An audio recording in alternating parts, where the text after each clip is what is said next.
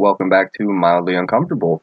This is a podcast in which two friends sit down to explore different controversial subjects each episode.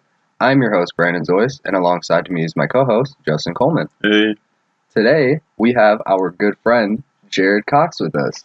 Hello, thanks for having me. Jared, why don't you uh, tell us a little bit about yourself? I work very often. Uh, Very often, like very often. I get four days off a month, so that's nice.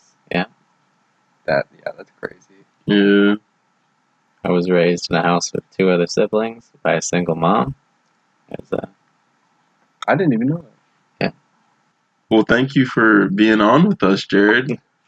Uh, we wanted to have Jared on the podcast just for the fact that out of all our friends, I believe, and uh, Brandon probably does too, Yeah. he is the most outspoken when it comes to mental health issues. So I thought it would be a good fit on today's topic, which is mental health. I guess when you think of mental health, you do think of like the well-being of somebody emotionally and physiologically. And when I was researching the information for this podcast, I actually just I found out there's actually categories that they divvy the disorders into. Uh, there's six basic ones. There are more. Like there's there's a shit ton more. There's like 300 plus mental disorders in total, but the basic categories they fall under mood disorders, which is like depression or bipolar disorders, things that would affect how somebody runs normally in their mood. Anxiety disorders like OCD and panic disorder, so like panic attacks or just uh, just basic anxiety stuff. There's personality disorders like borderline personality or narcissistic personalities.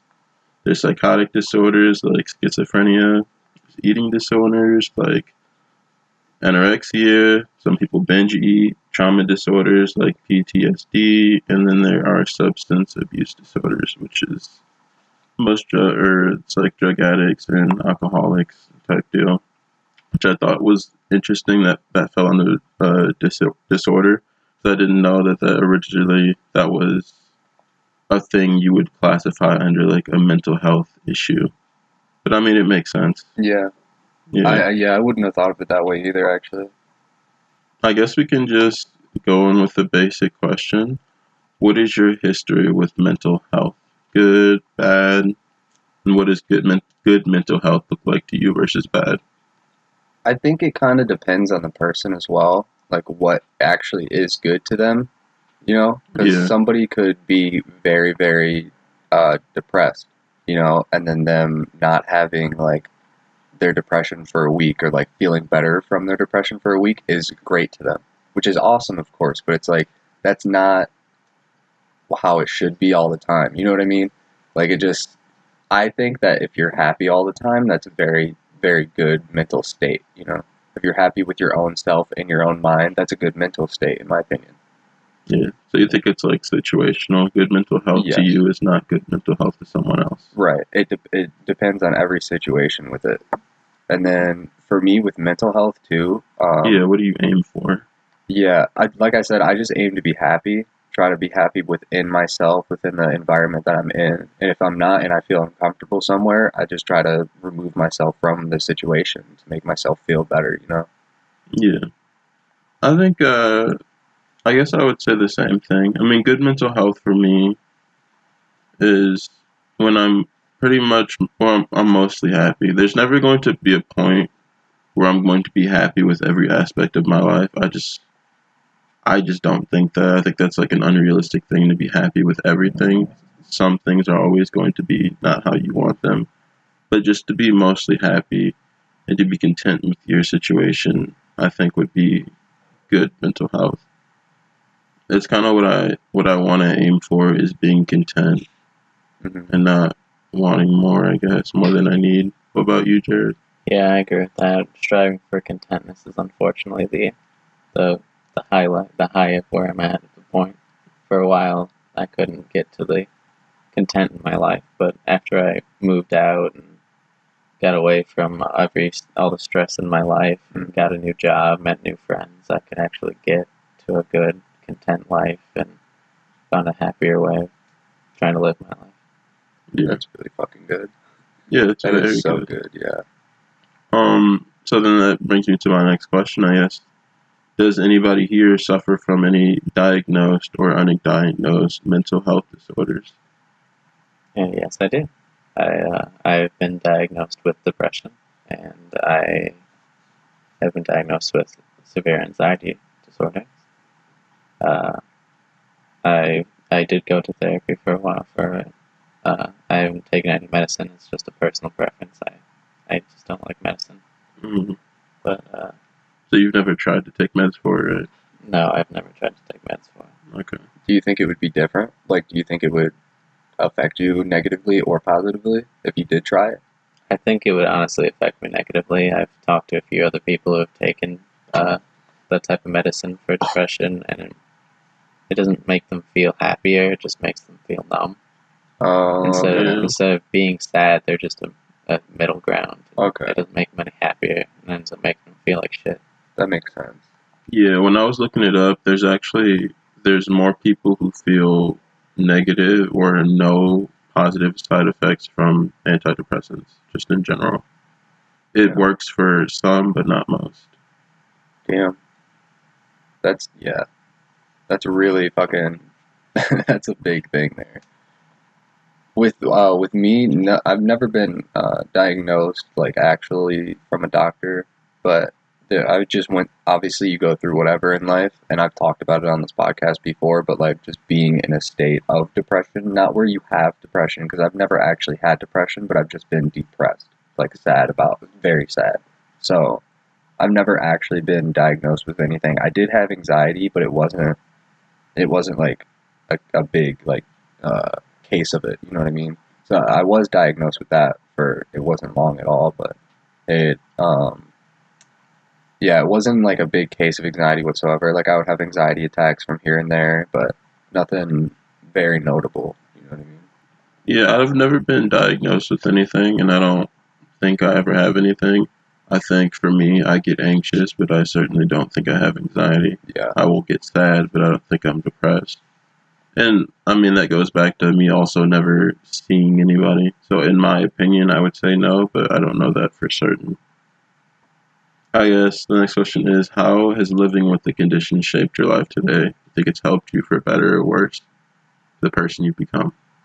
Honestly, I might have become a better person the way I was raised because having this anxiety and depression has made me a much nicer person.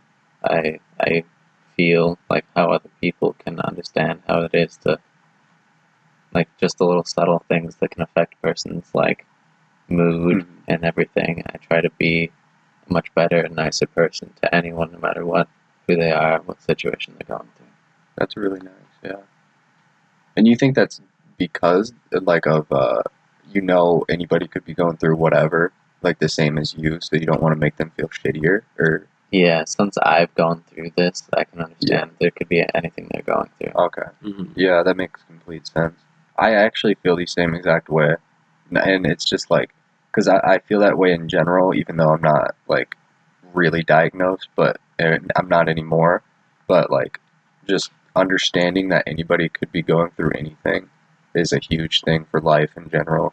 So you you shouldn't treat people bad for anything, in my opinion. But yeah, I think that it when I was diagnosed for a bit, and then when you go through these sad, um, like sad spells where you have this this amount of sadness in your body, not actually diagnosed, but just for me, like I said, where it wasn't completely depression or anything, but I think it still shapes you because you realize how you, you could be, how sad you could be, how anxious you could be for certain things. So you just got to rewrite it in your own self and try to fix it. So I think it shaped me a lot for the way I go about myself and the way I go about other people as well. Yeah. Yeah, I think that's good. I feel like, uh, I mean, I've never, like I said, I never got diagnosed with anything, but I wouldn't change anything that happened to me. Like, my experience Yeah. has shaped me for who I am today. And I like the person I am mentally. Like, the things I stand for, I am, like, I'm pretty outwardly proud of who I've become. So I feel pretty good about that. I agree with you. Yeah. Um. So I did want to get into specifics and go more in depth with your guys' history and our history, just in general, I wanted to start with anxiety.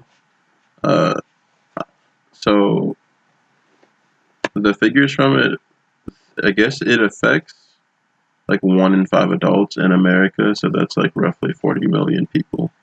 And that's just in our country. I think in total it's like closer to like 300 million, like worldwide, but like anxiety is right now the highest in America. And, it, Oh, and with millennials, it's only been going up and increasing as years have been going on. Oh my god! I always thought it was. I also thought it was interesting. It's more common in wealthier countries. Like more pe- people suffer anxiety in like wealthier countries than like third world countries. You know what I mean? Why though? Why do you think that is?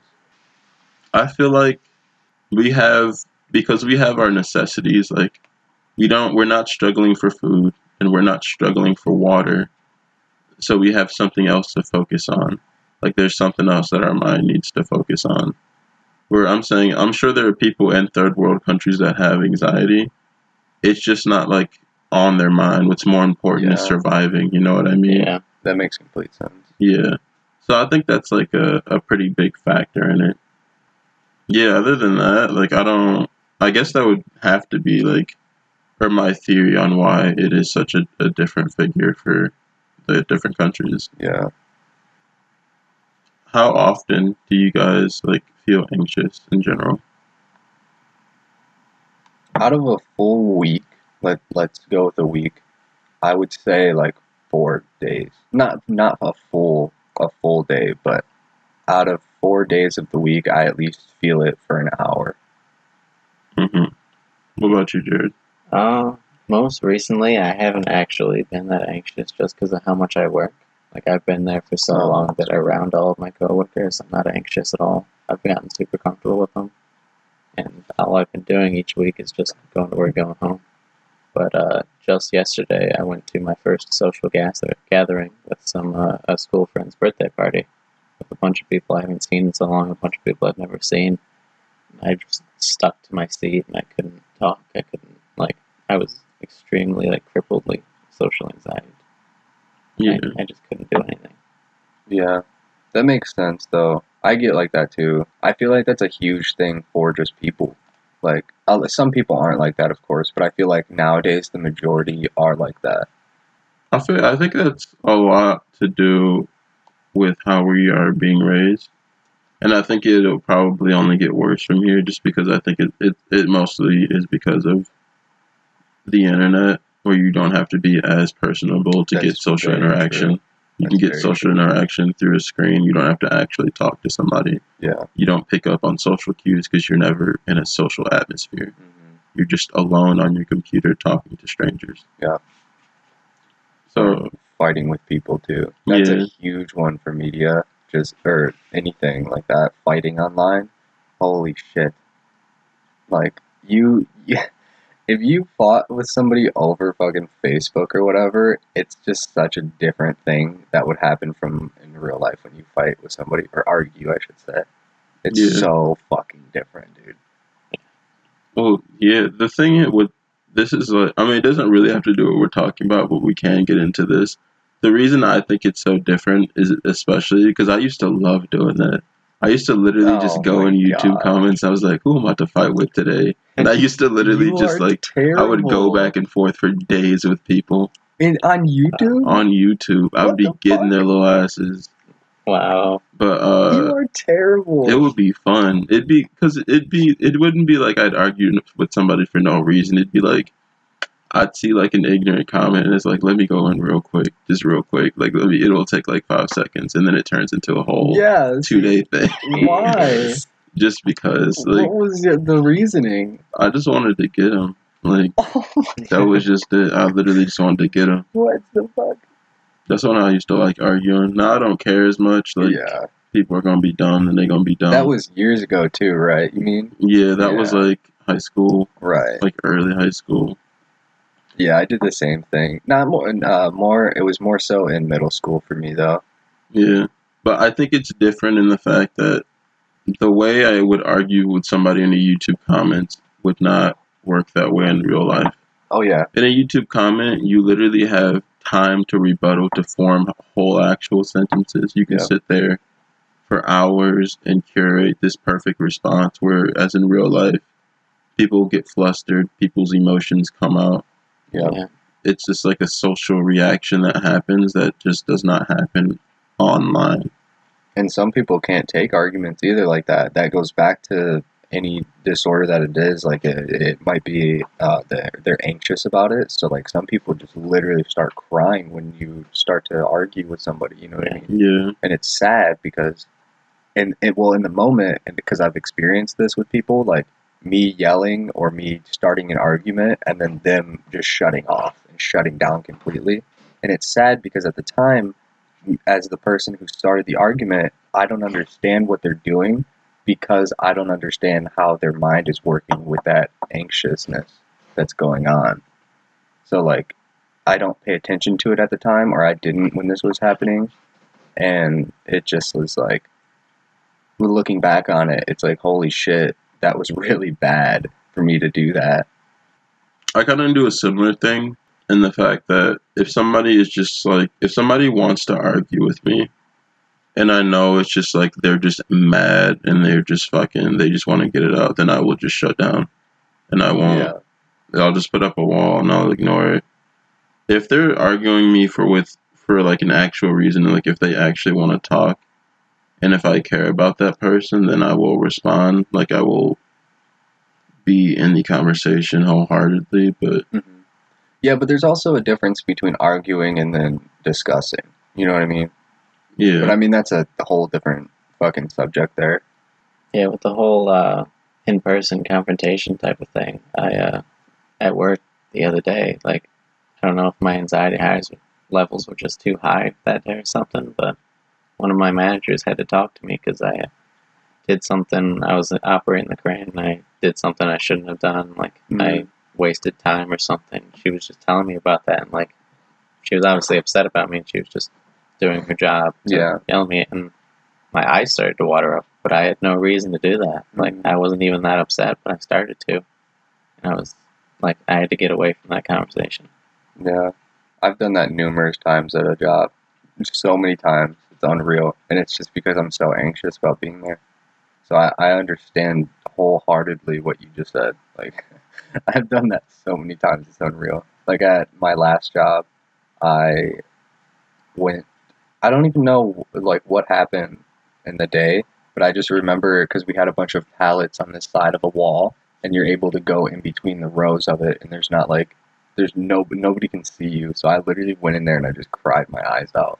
And I I really don't remember what the the reasoning was, but I just know that I felt so sad and I was so anxious over whatever like, and I, it just sucked. It just sucks mainly when you feel like that in in a workplace.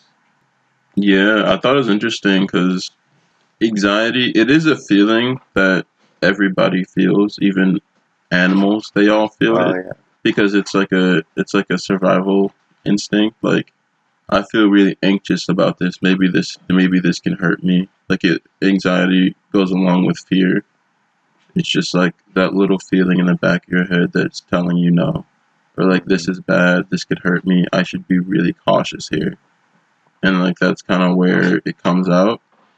And that's where the disorder comes from and the fact that everybody feels anxious, but if you constantly feel anxious when it's unprecedented or in a situation that does not call for an anxious feeling and it becomes very regular, then it's like you kind of start have to looking at you have to start looking at yourself and asking like am I suffering from a dis- anxiety disorder? Yeah. Are these feelings of anxiousness? Like, are they correlating to the situation that is happening, or am I just feeling this way? Mhm. I remember I can tell this story like vividly because it was such a huge like thing for me. And I don't even know what caused it, but so when I was with my ex-girlfriend, I would just it was random too, like but it was always with her. I would just get anxiety attacks out of nowhere. Like we would just be chilling laying down on our phones or like watching a show on on the couch or whatever.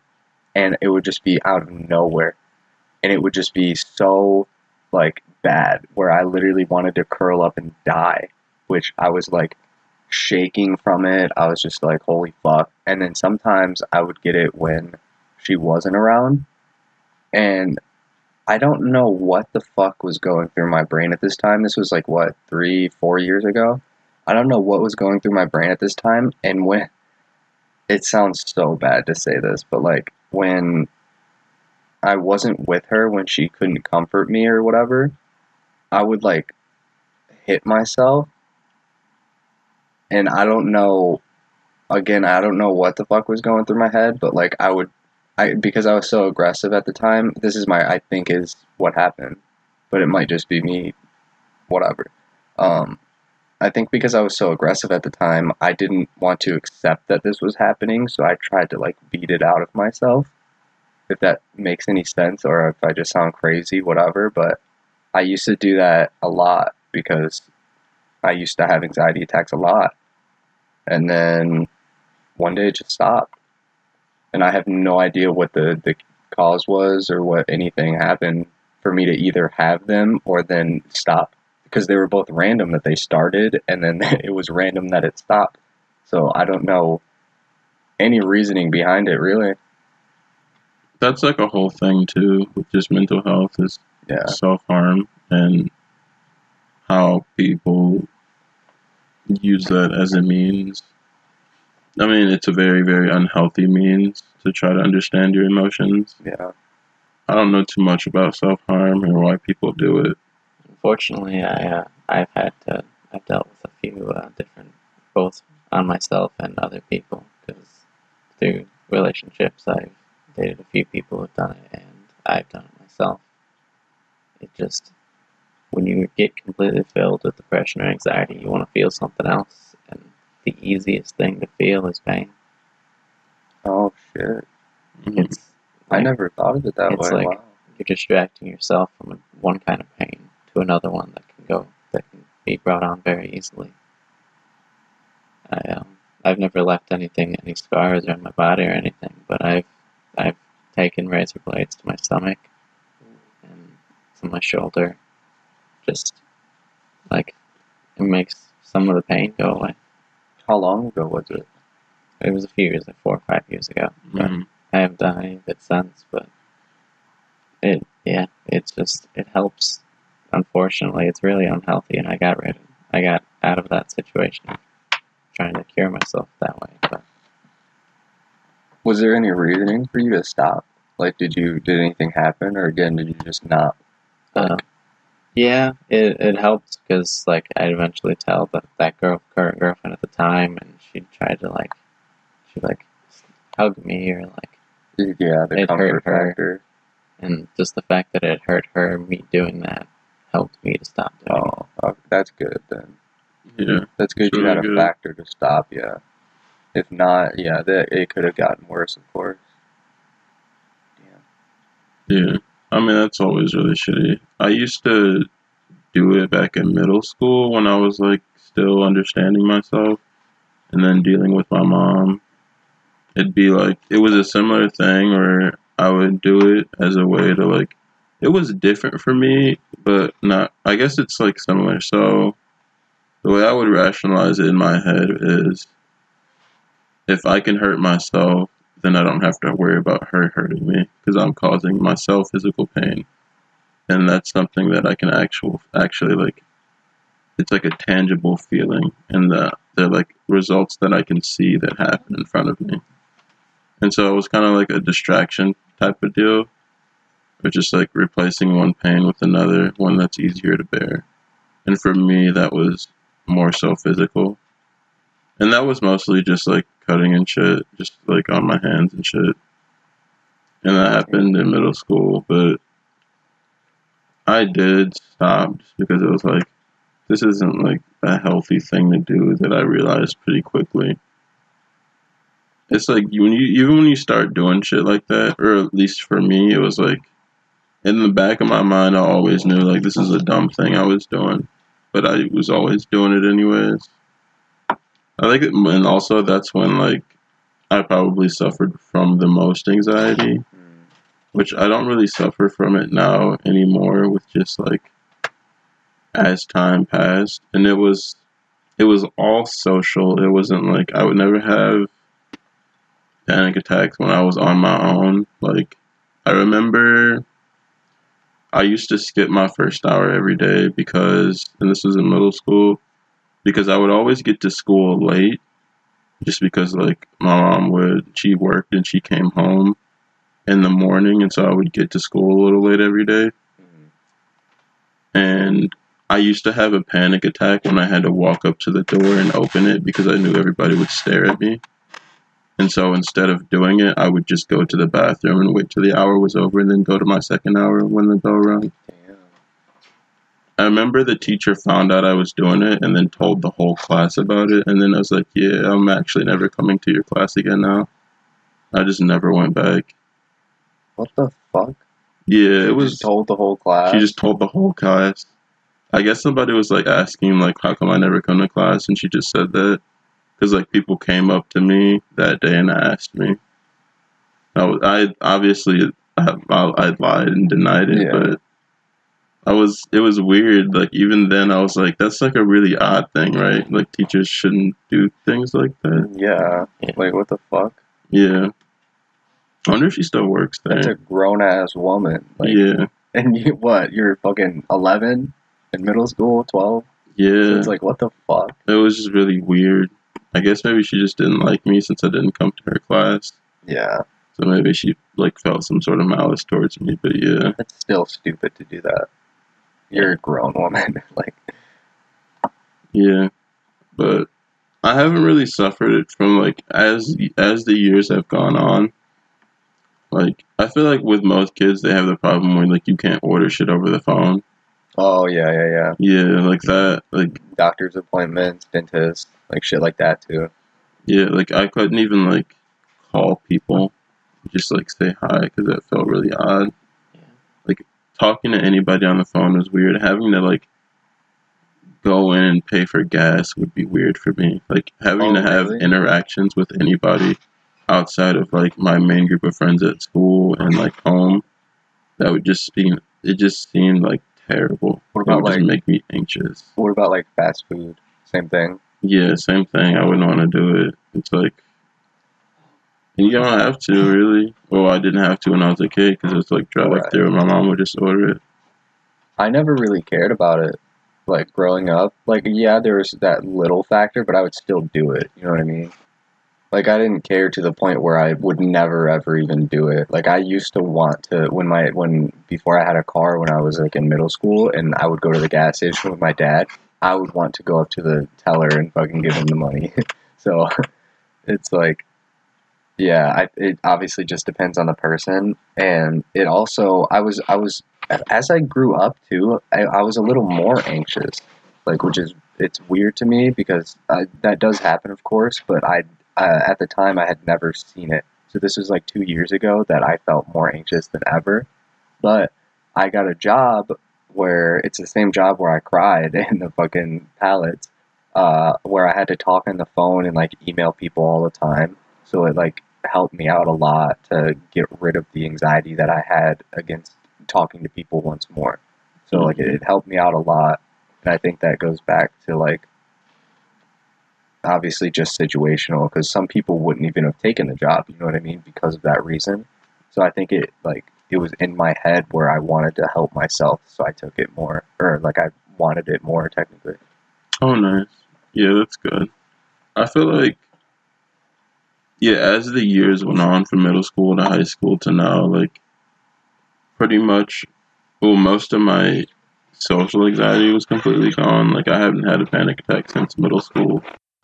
In that sense, my anxiety has gotten a lot better. Like, I don't even really experience it pretty much at all anymore, which is nice. And that mostly just came with me trying to help myself with it. I used to have a really hard time talking to people. I still have a hard time like getting close to people and talking to them, but it's way better than it used to be. And I think going to college really helped with that. Mm-hmm. And that was like a large part of my intent with it was like if I go far away and I'm by myself, I will not have a choice but to talk to people Yeah. Because I will have to do it to survive. Yeah, mainly since you lived in a dorm too. Yeah. And that was just really nice. Like I learned to I really learned to make friends and socialize when I was there. And then after I came home, I worked as a cashier, so I did customer service, so that was really good. Yeah. I learned how to actually deal and talk with strangers, whether they're angry at you or whatever, which is really cool. Yeah, that's a good like uh trait to actually have too. Just like dealing with people. Yeah. Yeah. like just like dealing with normal like people going out. That's a really good thing to have experience under your belt with. Yeah. I actually like really like that part of my job, talking to strangers, which was just funny. It's just like such a polar opposite from how I was to how I am now. So yeah, I don't really suffer from it anymore, just because of what I the things I've done in life have literally just helped me with it. Yeah, working retail definitely helped me a little bit with my anxiety because I used to be like a complete mess, but then I started working retail and having to help customers, and because I'd be in, I'd be at a counter and they'd have to come up and talk to me and Right. ask like for advice on certain tools and different ways to use them and how to Mhm. use them, what it costs and everything. So I would get a lot of social repetition, like just keep doing it over and over because it get busy and I just keep having to talk to people. Yeah. But I still, unfortunately, suffer with it pretty bad. Still, like I'll go, like you said, ordering food and whatnot, fast food. Like if there isn't already a line, then I feel anxious just walking up to the counter. Like sometimes I'll stop and tie my shoe, even though it's already tied, and like Oh wow. like just so like I'm not like I feel like I'm walking like especially if there's more than one cashier and they're all just looking at me as I walk in. I'll like find a way to distract myself and then work up the courage to walk up and order food even though it's not that big of a deal to just order food. Yeah. Holy shit. Or like if there's someone I want to talk to and they're already talking to someone, like I'll uh, I'll like pretend to be on my phone or like like at a lot of social gatherings that my phone's not even on. Like I'll just look at a blank screen and pretend to type and Oh really? like I just it's really hard for me to not do anything because I feel like everyone's looking at me. It's like why is the guy just standing still? Yeah. I think that's the isn't that the major factor in it where you just think like you're the main thing that everybody's looking at? I think that's the main factor for all of it. Right? For all Mhm. anxiety, where it's like you just believe in your own head because you have anxiety that everybody's like mainly when if you're in a social gathering and you're like you know you're about to have an attack, it's like holy fuck, all of these people are going to see me have an anxiety attack Yeah. and it makes it even worse because Mhm. I've gone through that too. It's oh, it's the worst thing ever. Yeah. I mean, sometimes I do catch myself drifting back into that sort of mentality when I'm at parties, and the fact that sometimes I will literally just get in a corner and just sit there and not talk to anybody, and then I like I'll just start thinking about it like, wow, it's been ten minutes, I haven't said anything. Wow, it's been an hour, and then I'm just fixated on the fact that I haven't talked to anybody, and then I can't think about anything. I can't even think to say anything to this person. It's the one thing on my mind is like, you have to say something. And then what always happens that makes it worse is somebody goes, Wow, Justin, you really talk a lot, huh? And it was like, oh, it happens so much. It's like, all right, dude. Like, Yeah, that I feel like that's really fucked up. I feel like that's really fucked up because like like we were saying earlier, you don't know what somebody's going through or has gone through with it. So like even just a subtle little joke like that still can go miles in somebody's head, you know. hmm Yeah. I haven't felt like that like at a uh, get together gathering party thing. I haven't felt like that for well, I did before, and then in the recent years I haven't.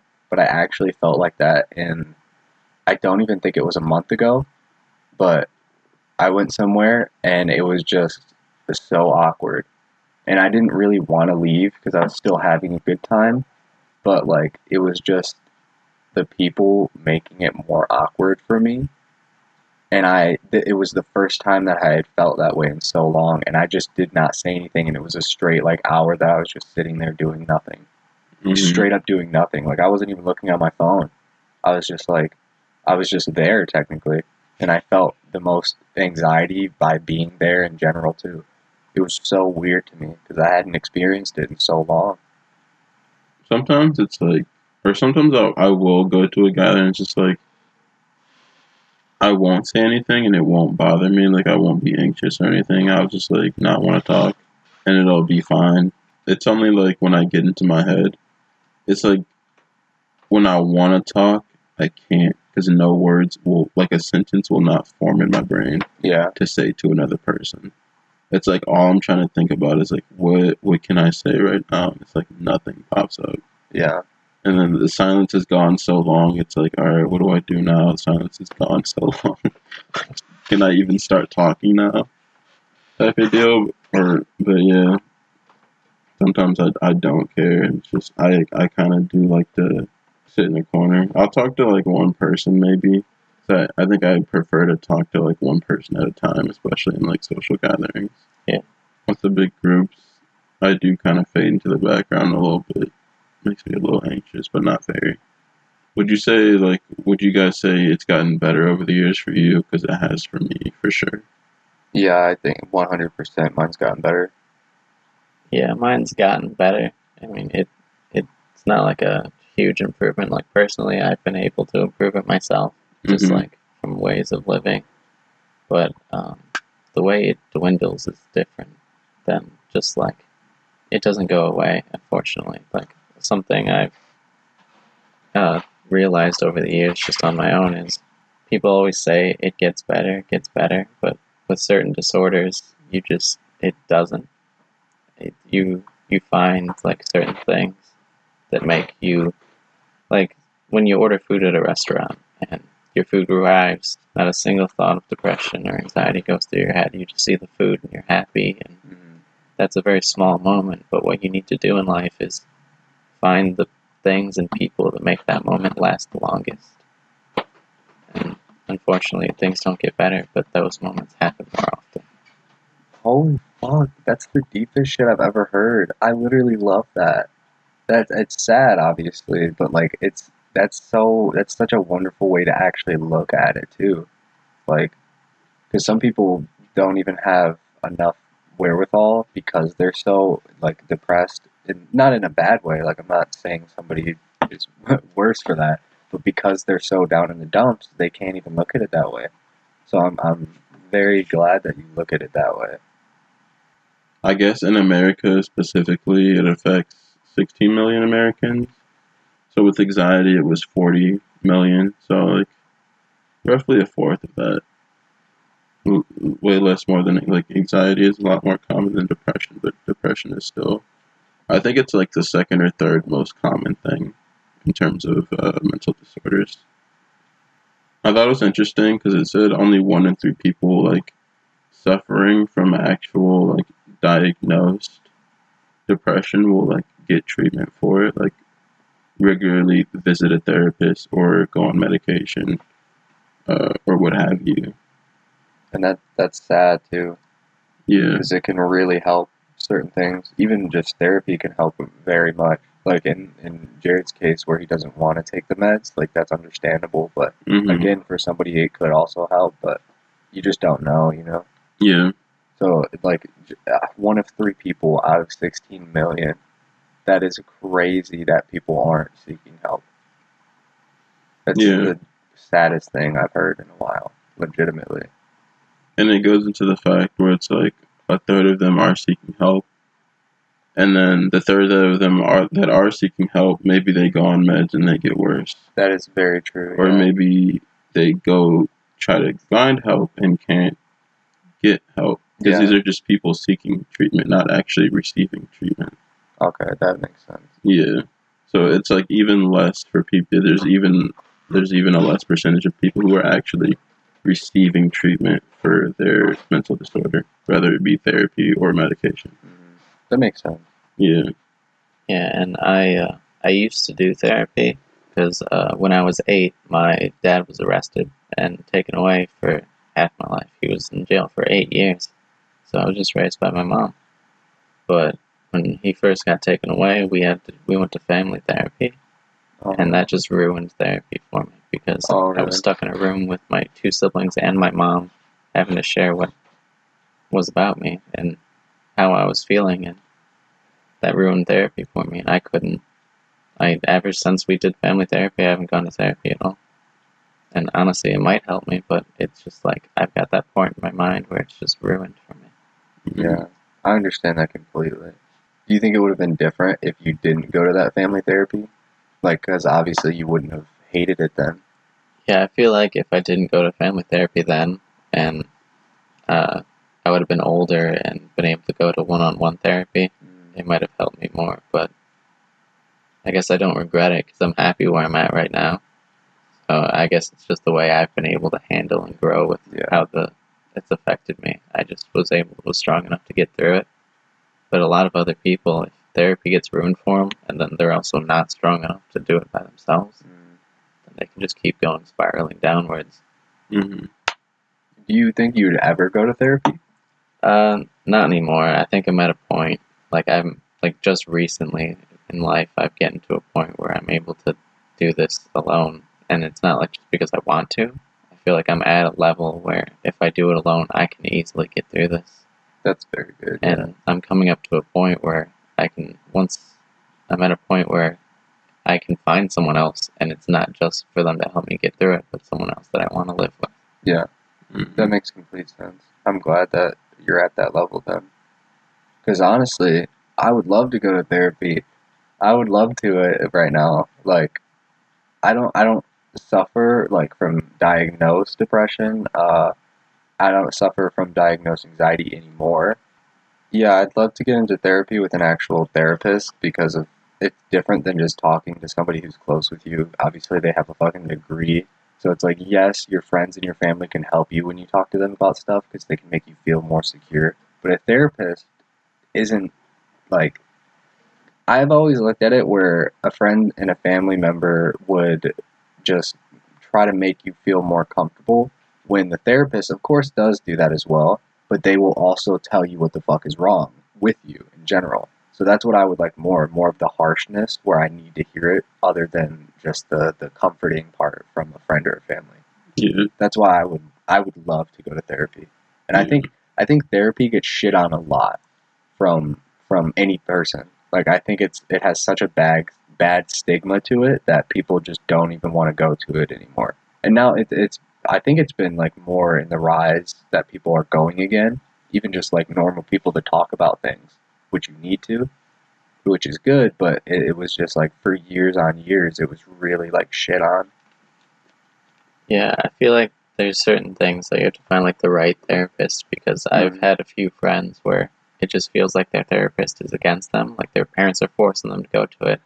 And the one they're getting forced to go to, like they share one small small thing about their like I feel suicidal and then right after the therapist tells their parents they get thrown into a mental hospital. Holy shit! Just right away. I've had like one friend that keeps getting thrown into mental hospitals because every time they share their suicidal thoughts with their therapist, they tell their parents. Wow. Yeah, that's yeah. Is that legal? Uh, I think just because it's their parents, they're allowed to. But Oh, I'm not sure. Maybe Well, you mean before? Is it recently? Yeah. Are they like underage? past year. Yeah, they're underage. Oh, okay, that makes sense then. yeah. yeah, when you when you're officially an adult, they can't Yeah. do that because obviously you're not under your parents' jurisdiction after that. But yeah, that makes sense since they're underage. That yeah, that that is legal then. But yeah, with the if they were if they were fucking eighteen plus, no. Yeah, no. Yeah, that's different. I uh I'm under the opinion where I think everybody could benefit from a therapist. Everybody could benefit from going to somebody and talking with them. You know, just discussing your problems and getting feedback from an unbiased opinion, like you said. Yeah. Somebody who's not a friend or family. Somebody who won't sugarcoat things, they'll just give it to you matter of factly. Yeah, I agree with you hundred percent because yeah, like you said, that that word sugarcoating, that's the best to describe it because they will not sugarcoat it. Yeah, they'll make you feel better, of course. That's their job. They still gotta help you, but they'll they'll. I, I use this term so much now, but they will literally deep dive into the worst parts of your mind and drag that shit out. hmm And like you will actually put it on the table. Say if you've blocked it out for years, like it will be on the table, and you will have to talk about it for your session if they if they drag that out of you. And I think it's such a good thing to do. Because, man, just for me in general, I could like pull out so many things, let alone what an actual therapist can pull out for me. And I feel like that goes tenfold for somebody who's actually uh, very much diagnosed with one, uh, any disorder. So it's just like I, I just feel like it's so, or it's such a good helping matter that people again just shit on sometimes. Yeah, I, I I go in the same vein where yeah, I would love to have a therapist just to talk to, and just uh, just in general to talk to about shit. Outside of therapists, I always thought it was interesting how school counselors work.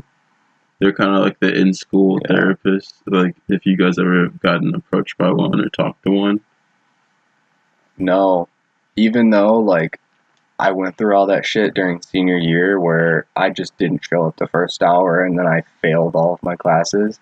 Not one person, like any teacher, any counselor, anybody, any uh, like uh, administration, none of them, they didn't give a fuck. The only person who asked me anything was Pappas, and that's because Pappas was like a friend. hmm So it was like, Yeah. no, never.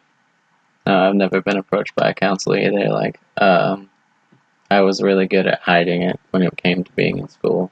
hmm Like, um, some of my teachers thought I was a real happy kid, and but I was really good at hiding it when it came to teachers and being in public.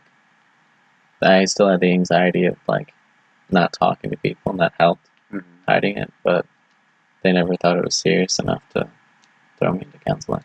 hmm Yeah, I haven't either about like that stuff. I think the only time I've ever been approached by a counselor is when it comes to like attendance.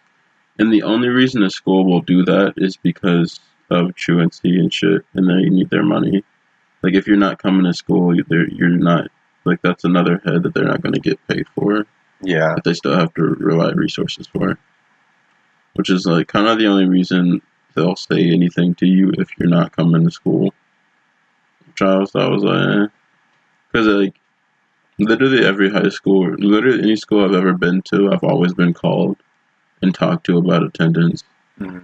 outside of college because I showed I showed up to all my classes, but I always thought that was interesting. It was like never like, oh, what's up? It's just like that actually why you weren't coming to school, but like it would it would not be for like good reason. yeah, like they uh, just want to know reasoning. yeah, shit like that. I just thought it was interesting just because I, was, I always thought about like a school counselor and what their job title was and what they actually did to, did for students while they were working or like while they were at least in school. I don't think I've ever heard of student like at least to the school schools we went to Yeah, taking advantage of or like using or seeking help from a school Yeah. counselor. the only thing I think, I mean, I this isn't like full fact. This is just what I believe from what I've seen. I think the only thing that our counselors did for our high school was just help us change classes. Yeah, that's the only time I ever went to the counselor's Me too. Yeah, class. Literally change my class for real. and get out of it or switch to a different one. I think that is the only thing that they supported people with. Like I feel like they probably could have done like the the regular thing where somebody actually would seek help and they would help. I feel Mhm. like it was very possible, but I just never had seen it in in Mhm. action. So, how did you get diagnosed, or what was the what was the I guess experience with that? Um, well, actually, depression runs in my family. My mom, uh, just normally she has di- depression just from her genes, but then also every time she got pregnant, she it got worse and worse. And I Mhm. was the third child, so it actually each one of like my brother barely has anything. My sister's pretty depressed, and then I got even worse than her. My mom wanted me to go di- get diagnosed since she was diagnosed, but she uh, she didn't make me do anything that I didn't want to. Like obviously, she didn't force me to take medicine.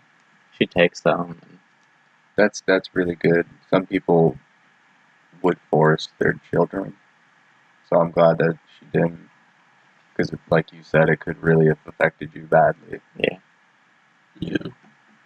What is it like for the? Because it's straight. What is it? Is it the doctors that you go to for it to get diagnosed? How's the process of getting diagnosed? um, it's it's a little weird. It's more like a a test you take, Oh, and they kind of like figure out if you are or not. It's like the fucking sheets from gym class. How did it make you feel today? Um, some some But of that, like yeah, obviously more more in depth and everything. That's I didn't think of it that way. It's probably just checking off his symptoms. yeah, because That makes sense. Did you actually talk to anybody at any point? like, what do you mean? Like you just filled out a test and they were like, "Yeah, you have depression." Or did you go talk to I had to I had to talk to like uh, some like I think they were a doctor. I'm not sure if they're a doctor or a counselor. Oh, okay. Mm-hmm. This was a really long time ago. Yeah. No, that makes sense. Yeah, I get never you. thought of it that way though, where you just fill out a sheet and then you talk a little bit. I feel like it would be way more in depth, but also like, yeah, it, I feel like it should have been more in depth. Yeah, Yeah. because they can't really like take your blood and be like, oh, you have depression. It's more of a mental thing. Yeah, that's Yeah. very true. Like I, I get the questions bit just because I'm sure it was just symptoms, just yeah, like yeah, symptoms of depression, and then talking to you was like probably like a confirmation type of deal, and Yeah. seeing how you respond to certain questions. They could do a real in-depth one. They could do like a brain scan and see if there's something wrong with your brain. But oh, okay. hmm Yeah, that's something more that I was thinking of. But yeah, that that makes sense for like more, uh, like heavier. I guess is the word heavier, Yeah. like symptoms where it's And like psychotic disorder, Yeah, like yeah, yeah. schizophrenia, that's a that's a chemical imbalance in your brain that when you deal sense. with those type of disorders. And some people do have a chemical uh, imbalance that causes depression, which is just like which is medical depression. Yeah. Yeah. That makes sense. Yeah. Mine's more genes and just uh, personal things that I went through, like my father getting arrested. Mhm. So you think it's like it's a I guess an outcome from your circumstances, like Yeah, yeah. my father getting arrested is pretty heavy on that. And I've gone through different things with relation- relationships that's just made it worse, and then Mhm. just my genes, unfortunately. I did want to um, touch on self-diagnosis and what that looks like today. Mhm. So it's like we kind of live in this internet culture of like WebMD and like just being able to look up like, oh, what's wrong with me, and people just like assuming they have shit. Yeah. Like you could probably just go on Twitter and it'd be like 50 people can say they have anxiety, and only a few of them have ever actually gotten diagnosed by a medical professional. Yeah. Which I always think is really important with these types of things. It's just like I've always felt odd about that. Like people when they self-diagnose and they just say, "Oh, I have depression" or "I have anxiety," and and they've never been to a medical professional in their life. So it's like you don't really know that you have that. You could be suffering from some other disorder that has these same symptoms, or you could not be suffering from anything. You could just be a person who gets anxious. Right. That's what I was gonna Yeah. say. Because you might not have anxiety, you just get anxious. But that's just being a human. Being a human, you still get sad, you still get anxious. But there's a difference between actually having anxiety and then actually having depression. Because those are just tenfold with it. You know. hmm Do you think? Uh, why do you think people self-diagnose instead of going to an actual medical professional? Money for one. Money. money because sometimes they could, you know, be expensive to just go to a regular checkup to see if your whole body's okay. So sometimes that can get expensive. So it's like, I feel like if people experience these things of of this uh, a long sadness and they're uh, they have attacks of anxiety sometimes, it, they just automatically say they have it. I believe. So it makes sense for me when people do self-diagnose. But again, like I said, like it just might not be as serious as the actual disorder, but they can still feel the way that they feel, and then if it keeps happening, then that's a rightfully di- self-diagnosis. I think. Yeah. I think for me, I believe the opposite. I think self diagnosing is really dangerous. Like I, I think, yeah, the- I think it can get Yeah. dangerous. Of course. Yeah. Well, I think it's always dangerous in the fact that you you could even confuse certain symptoms you think might be a mental problem could be symptoms from like a physical thing. You know what I mean? Yeah. yeah. Like you can be really fatigued inside but maybe that's not from depression. Maybe you have like an actual issue going on with your body. Yeah. And if you just assume it's one thing in your brain, then you're never going to get help. No, yeah, I understand what you mean. Yeah, I just feel like that's that's selective too, though, because some people could be like that, of course, but then other times it's not as serious. So if they're just self-diagnosing to say like, "Oh, I have anxiety," you know, whatever. hmm If they feel anxious and they want to say it, then you can say it. You know, I don't care about that. But if yeah, if, if, and what you just said, if it's like that, I do I do agree with you with it, because yeah, that's that's dangerous to do so. Yeah. I also have the problem where I also disagree with that, just being like, oh, I'm anxious, so I have anxiety. I feel like if you have not been diagnosed by a professional, you shouldn't be just outwardly saying you have anxiety. Because if you don't, then you're diluting kind of the message and the awareness No. for other people who actually have it. I also agree with you on that, but I still think it's the fact that it's just like everybody kind of like puts to light mental illnesses a lot nowadays, Mhm. where it's put on a pedestal when it shouldn't be. Yeah. Mental illness should not be put on a pedestal of I want to have it. Yeah, it's romanticized and fetishized yes. nowadays. People like the. That's part of the reason I don't like self-diagnosis. Is because people like to have the label on them of, "Oh, I'm depressed. I'm anxiety," and Mhm. especially on social media. And I was like, Yes. "That's so fucked up for people who actually have it. You don't have it. Media You might have it, but you do not know if you have it because you've never been actually diagnosed." Yeah, social media is really bad with it because that's where mainly all the people want to have it, technically, you know. Yeah. So it's like, and it's, it's really bad. Like it's, I don't care if you do it. I really don't. Like I understand your points, but if if somebody were to do it that I know personally, I wouldn't like talk shit about them or like call them out for it because I wouldn't care in that in that scenario. Yeah. Well, if it was a friend and they told me they had anxiety, I would immediately say, "Did you get diagnosed? Did you go see like a medical professional on this?" Like, because that's just the first question I'm going to ask. Because Yeah. if you have a problem, you should be actively trying to solve it. And if you're not, why are we even having this conversation? Type of deal. Well, some people aren't able to solve it. yeah. If you're not able to Yeah, solve yeah. it, then that's a different thing. You know what I mean? Mhm.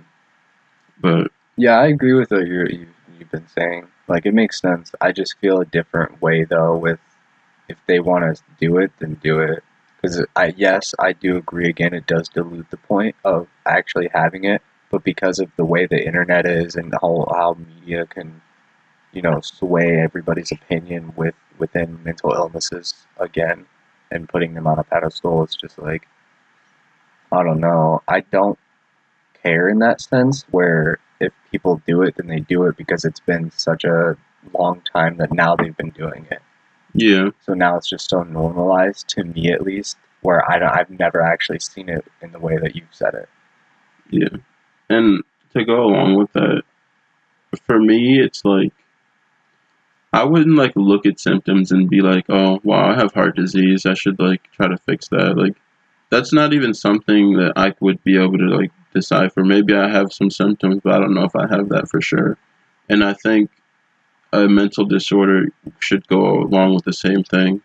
There are doctors and there are therapists and psychiatrists. They are professionals in that field for a reason.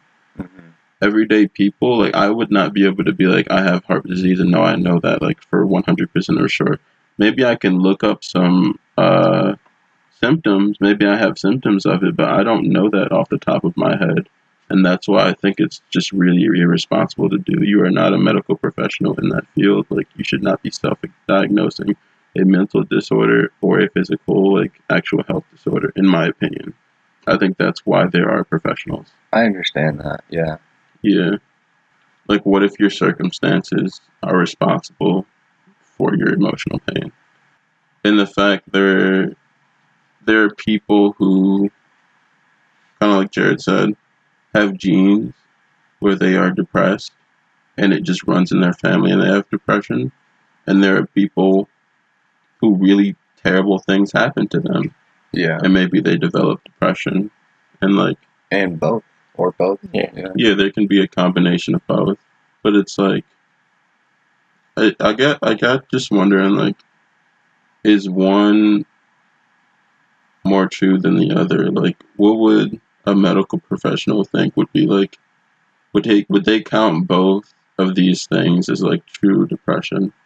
Because uh, you can say, because you can get a medical fact like with what one hundred percent of the doubt there is a chemical imbalance in your brain. Yeah. We can see it on the scan. This is why you have depression. And then there is also the side of going and taking tests and getting symptoms. yeah. You know what I Yeah. mean?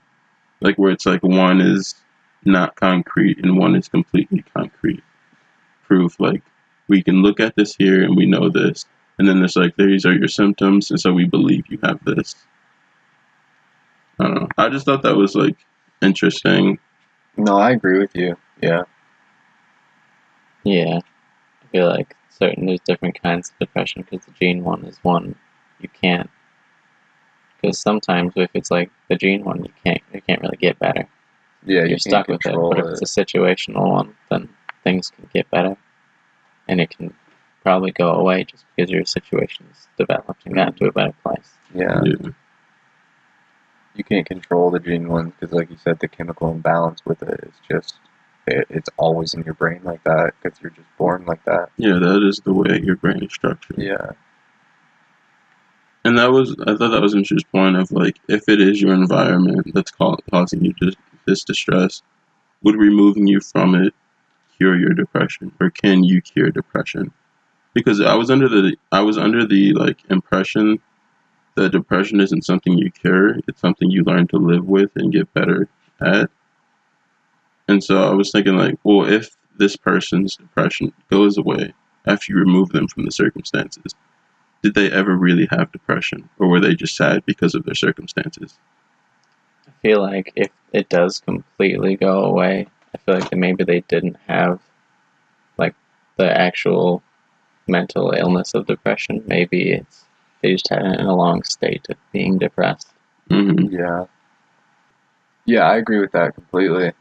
Where it's if, they, yeah, they might not have even actually had it completely with the with any chemicals or whatever, hmm and situational as well. It was just the, you know, getting over the fact of it, and because obviously there's a difference, like we said before, about either being actually depressed or just being very very sad for an elongated period of time.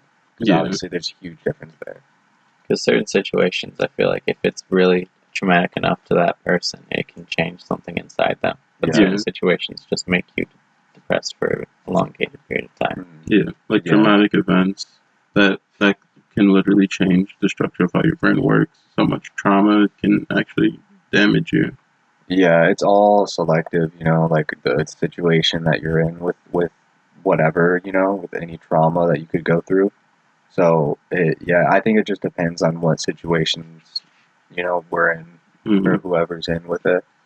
Yeah, I just want, I just think people should get better about like really understanding and not throwing around terms. Like it, that Yeah. just goes back to what I already said. Like I do not like when people just throw terms around unless you've been diagnosed. Yeah, I feel guess. oh, go ahead, Like, I feel like some people do it just to make themselves feel a little better, trying to Mhm. understand who they are and what they're going through. Yeah, uh, yeah, they're looking for a label.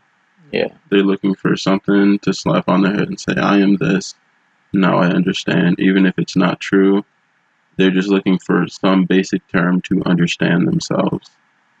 Yeah, and it helps them out in that sense. I feel like yeah, if they do that, that's okay, but they need to further it and get fully diagnosed. They should not settle with that. They shouldn't be like, this is who I am. I guess I'll have to live with this. They should figure out what exactly is wrong with them. Yeah, It, it'll help them in the short run to get the, to figure out, say, this is what's happening to me. Maybe I should fix it instead of just going, all right, this is what's wrong with me. I guess I have to deal with this. Where have you seen mental health issues portrayed in media? And was it an act- uh, accurate depiction of your experience? I mean, it, it happens a lot in TV shows or movies. Not a lot, a lot, but you know, I, I can't even give an actual example right now, just off the top of my head, because I haven't I haven't really thought or looked into TV shows or movies that have it just straight up somebody depressed. Mhm. Like I, I really can't think from the top of my head right now. How about you, Jared? Um, well, I know there's a lot of things in the media that happens when like celebrities become suicidal and end it. Like Mhm. Yeah, that's true. the lead singer of Linkin Park, when he Yeah, Chester. Chester Bennington, he he went out and it blew up all over social media, and his wife would talk about how happy he was and the picture she posted about how happy he was just days before. I remember that. That was a sad day. Yeah, yeah. You, there's like a a sad trend of celebrities ending their lives. Like it's always really sad. Even with uh, Robin Williams' situation, that one's really sad as well. Yeah, one of the most giddy, happy people you would ever think, and he wasn't. Well, for me, I think one of the most important TV shows that that's happening right now, and I say important, not maybe in a, in a necessarily good way, is Thirteen Reasons Why. because in that show they depict uh, they talk about sexual assault they discuss bullying they discuss depression. The main character is kind of a victim of her circumstances. Maybe she had already suffered from depression but as the show goes on you kind of see the whole show is about her killing herself and then leaving tapes behind for other people to find. And in that aspect i always thought that show was like it never sent a good message because it, it kind of romanticizes suicide in a way like i'm gonna kill myself and then get revenge on these people by leaving tapes behind and saying it's all their fault that i'm dead. Yeah, like that's not a good message to send to anybody. Like i don't think that's an accurate depiction of how people who who was planning to kill themselves would Yeah. do that. Yeah, Yeah, like that's that. so calculated. Yeah, again, it's just more so media trying to uh, romanticize it. I believe as Yeah. well, like you were saying. Yeah, It just it makes more sense too from a from a TV show standpoint because it's just like they're getting the views from it. You know what I mean? hmm So they don't really care about how they. I mean, not specifically Thirteen Reasons Why or the producers or anything or the writers, but just like media doesn't really care usually because they've never done anything like that, gone through any disorders whatsoever. Most of them, or most of these producers and writers, haven't. So they just want to put it out there because it's topical. Just like when we were talking about uh, uh, putting more gay people inside of video games or shows, just because oh, here's our gay character. Oh, here's our depressed character. It's like Mhm. the same thing where they're just like relatable. In Yeah. my opinion, most of the time. Most of the time. Yeah, I don't think that shows a very good accurate description of suicide because when someone wants to, as me personally, I've been very suicidal in my life. When someone wants to commit suicide, it's not because they hate everyone else, it's because they hate themselves. They Mhm. want, they think them leaving would better everyone else. Yeah. So leaving behind things to tell people this is your fault and this is why I'm doing this, it's not, it's not, why it's not a good reason. Yeah. There was like a there was a Google study with it. It was like after the after the show premiered on Netflix, there was like a 21% increase on people searching how to kill yourself. And then there was a there was an even larger increase, but not by much, like of seeking like hotline information. So it was like Oh wow. it did help some people, but like in that fact, they they were also romanticize the idea of Yeah. killing yourself, and like because teenagers are angsty, moody little motherfuckers. Yeah. Like Yeah. they don't know what to do with their feelings. You so somebody on- could see on that. instinct. Yeah, they somebody could see that and be like, dude, I fucking hate everybody in my high school. Like. I don't want to live anyways. Like I could just, I can do what she did, type of deal. Yeah, I yeah I agree with you. That's very bad to do. Then Yeah, it's like I don't like when a show depicts that kind of experience because not only do I think it's not accurate, it's also really dangerous. Yeah. Especially because you have to look at your target audience and who you're who that show is for, and you're you're, you're showing a bunch of hormonal teenagers like Yeah. this is okay type of deal. Like look what she did. While she was in high school. Yeah. Yeah. So It's it's, like just- it's relatable, of course. So Yeah. Oh man. the show i guess there was like a lot of outreach about it or like uh, a lot of people who were outspoken or now because i still watch the show because i just wanted to know what happened and they do like uh in the beginning they literally do like a i don't know what to call it Disclaimer. like a yeah they do a disclaimer the actual actors and they always give a hotline out and then also info on mental health because But they didn't do that to begin with. they right? didn't do that to begin with. This was after the outrage. Yeah. Because it was like, how are you going to show? Up? Because the show focuses on mental health. Yeah. Like, that's like the whole thing, and you cannot like. It was like after that, they're like, yeah, we probably shouldn't be showing a character because there was a scene in that show where they literally showed a character slit both of her wrists and die in a bathtub. Like it was very oh graphic Oh and very bad. Gosh. And like I saw that scene, I was like, that was not only unnecessary, but really fucking disturbing. There's like, Yeah, that just from you saying it, let alone watching, like I cannot imagine watching that as a teenager yeah, and seeing that because that mainly when it's so well put together, probably because it's an actual show that is you know Yeah, it looks produced, very you have your real. real set, you have everything, you have your actors. It's like oh my fucking gosh, like I could not imagine seeing that as a teenager yeah, when I'm already in a state that I would want to do that. yeah. And so the next question ties into it. Do you believe media hinders the mental health movement by romanticizing it, or do you believe that the show, the uh, they show representation and bring awareness, or maybe it's like a combination of both, depending on where you're getting your entertainment, I guess. I think it is both. I think it goes back to both because then things like again 13 reasons why with with scenes like that and what they do and not putting the disclaimer that's very bad. That's just romanticizing it. But I do believe there are some good things out there that you can get help from and that can raise awareness for people. I do believe that because like let's let's go with something as basic as a song, like Logic's song about the suicide helpline number Mm-hmm. talking about eh, the song literally says i, I want to die today and then it talks about getting help and what they do and then it's like i don't want to die anymore i just want to uh, be alive and be happy and it's like yes that's more so just to rhyme and have be a song lyric but it's like it still portrays a good message and it still gives these people who listen to logic this outlet that they might not have known about the number so Yeah. I, I think there's good and bad in all types of media no matter what Yeah. And just focusing on the negative for it is very bad. I think that's bad to do for anything, just focusing on negative for any situation. So I think that it's better to focus on the positive things as as even as small as like a song title and then talking about it. Even though Logic obviously stretches out to like way bigger, like he's one of the biggest rappers right now, but yeah. I think that was really important even when I was growing up was like the people I was watching